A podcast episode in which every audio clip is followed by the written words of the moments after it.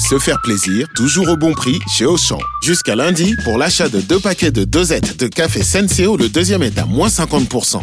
À 9 centimes la dosette, je vais refaire mon stock. Auchan, avec plaisir.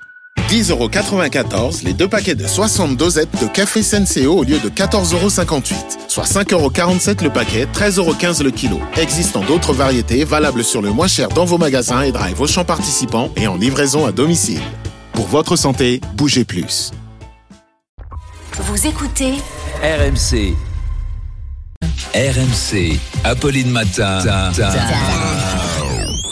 Attention. Attention. De manche pirate, le face-à-face. Je flippe. Tout le monde est Bonjour, bonjour, Arnaud. Arnaud, mon invité ce matin dans le face-à-face, c'est Frédéric Ploquin. Il est grand reporter, spécialiste du grand banditisme, Oui, alors- de la drogue. Spécialiste du grand banditisme, par contre, lui, il a pas un nom de bandit. hein. Au contraire, il a un nom de gendarme dans un De Funès. Brigadier chef Ploquin.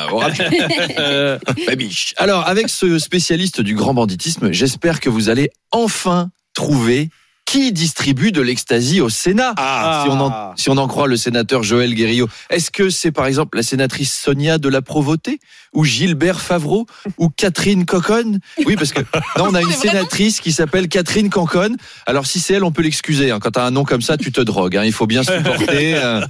Moi, mes soupçons se portent sur le sénateur Hervé Marseille.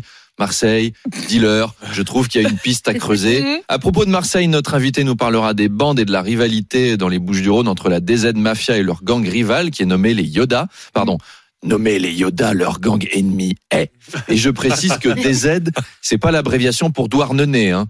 On parle pas d'une mafia qui deal de la farine de blé noir et qui fait exploser les tympans des adversaires à coups de bignou. Non, non, DZ, c'est El Jazaïr, c'est l'Algérie. Mm. Et c'est un gang qui trafique de la farine tout court, pas de blé noir. La DZ Mafia, pointée du doigt dans la mort du petit Fayed. On aborderait aussi le drame de Crépol et la mort de Thomas, 16 ans. Comment stopper cette escalade de violence? Moi, mon rôle, c'est pas d'en parler. J'adresse tout de même, et j'adresse malgré tout mes pensées aux familles et à leurs proches pour les autres aspects de cette affaire. Affaire, oh là là. Ce sera avec Frédéric Ploquin à 8h30. À tout à l'heure. Et on vous retrouve à 8h20, 7h27 sur RMC.